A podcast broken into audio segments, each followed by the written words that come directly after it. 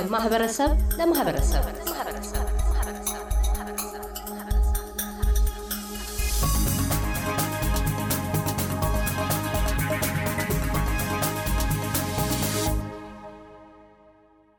የዘንድሮውን የኢትዮጵያውያንን የገና በዓል ምክንያት በማድረግ ብፁዕ አቡነ ሙሴ በኢትዮጵያ ኦርቶዶክስ ተዋሕዶ ቤተ ክርስቲያን የምዕራብ አውስትራሊያ ሊቀ ጳጳስና የቅዱስ ሲኖዶስ አባል መልእክታቸውን አስተላልፈዋል።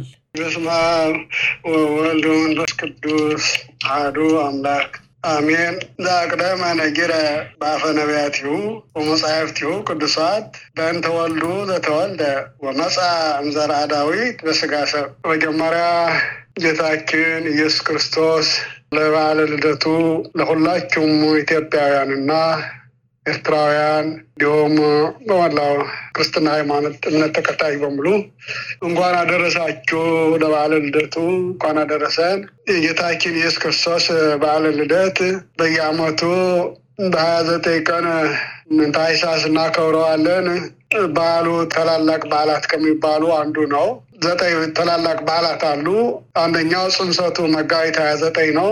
ሁለተኛው ልደቱ አሁን ልደት ነው። ሶስተኛው በዓለ ጥምቀት ነው። አራተኛው ሆሳዕና ነው። አምስተኛው ስቅለት፣ ስድስተኛው ትንሣኤ፣ በዓለ ጰራቅሊጦስ ስምንተኛ ነው። ዘጠነኛው ደግሞ ደብረ ታቦር ክረምት ያለው አስራ ሶስቱ ነሐሴ።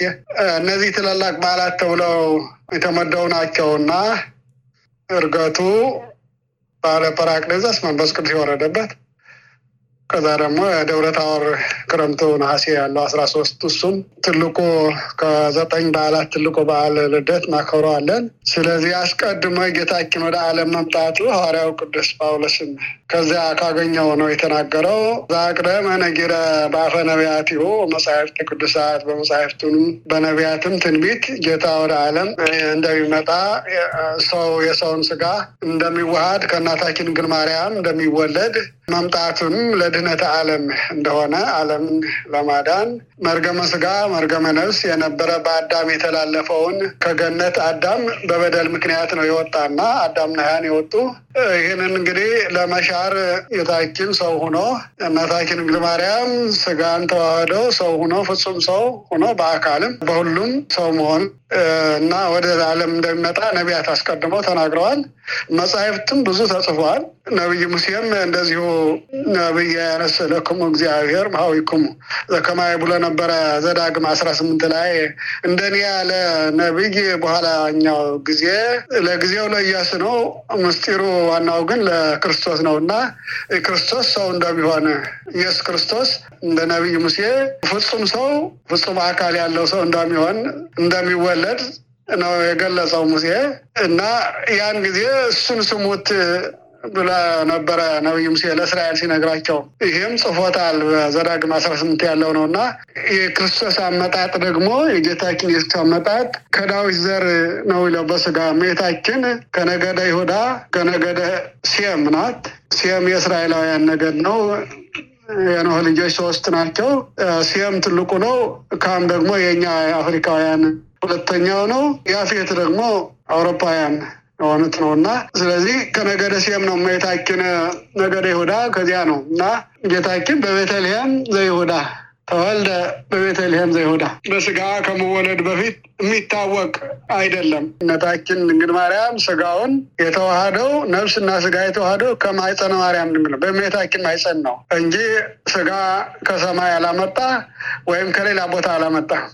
ልክ ሕፃናት በእናታቸው ማይፀን ሙሉ አካላቸው እንደሚቀረጽ ሁሉ የጌታችን ኢየሱስ ክርስቶስ ሙሉ አካሉም መልአኩ ቅዱስ ገብርኤል እመቤታችን ድንግል ማርያም ባወሰዳት ጊዜ እዛ ነው የተቀረጸው እና ፍጹም ሰው ፍጹም አምላክ ማለት ነው። ክርስቶስ ማለት አንድ አካል አንድ ባህሪ ማለት ነው።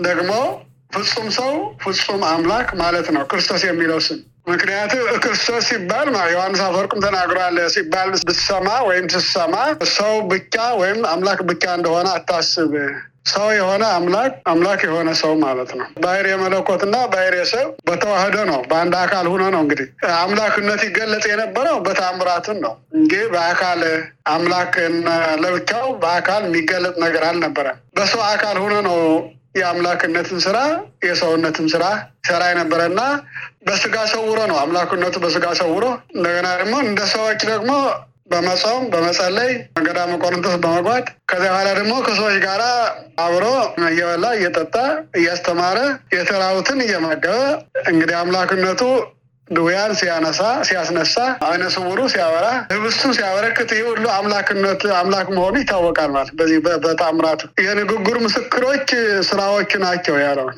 ዓመተ ምሕረትም የምንቆጥረው ዓለም በሙሉ የሚቆጥረው በተለይ ክርስቲያኑ ህዝብ አውሮፓውያን ይሁን ምዕራባውያን ሁሉም ዓመተ ምሕረት ብለው የሚጀምሩት ከልደተ ክርስቶስ ጀምሮ ያለው ነው።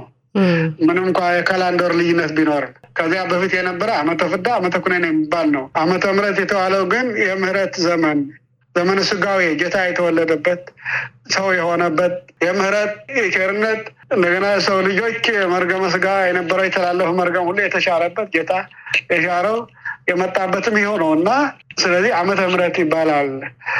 ስለዚህ ይህንን ደግሞ የተመሰረተው በክርስቶስ ልደት ነው ማለት ነው። የዘንድሮው የገና በዓል ወይም የልደት በዓል የሚከበረው በዕለተ አርብ ነው። በተለይ ደግሞ የኢትዮጵያ ኦርቶዶክስ ተዋሕዶ እምነት ተከታዮች አርብና ሮብ የሚጾሙበት ወቅት እንደመሆኑ መጠን የዘንድሮ አርብ እንዴት ነው የሚያልፈው? የፍስክ ምግቦች ይበላል አይበላም የሚለው ነገር ሰዎችንም እያነጋገረ ስለሆነ በዚህ ላይ ሃይማኖታዊ አካሄድ ምን ይመስላል? በሌላ ጊዜም ገሃድ የሚባል ነገር አለ። በዚህ በገናስ ሐሙስ እንደ ገሃድ የሚቆጠርበት ነገር አለ ወይ? ገሃድ ሁለቱም እኛ እናከብራለን። አንዳንዶቹ የጥምቀቱ ብቻ ነው ገሃድ ይላሉ። ነገር ግን እንደዛ አይደለም። ምክንያቱ የልደት ገሃድም ይከበራል። ለምሳሌ የልደት ገሃድ ባይኖር ነገ አርብ መብላት አይቻልም ነበረ። ሌሊት ነው የምንቀድሰው። ሌሊት ቀድሰን ደግሞ ስጋ እንበላለን። ተለዋጭ ነው የሚለው የአርብና የሮብ ጥምቀትም ሮብ ሊውል ይችላል፣ አርብ ሊውል ይችላል።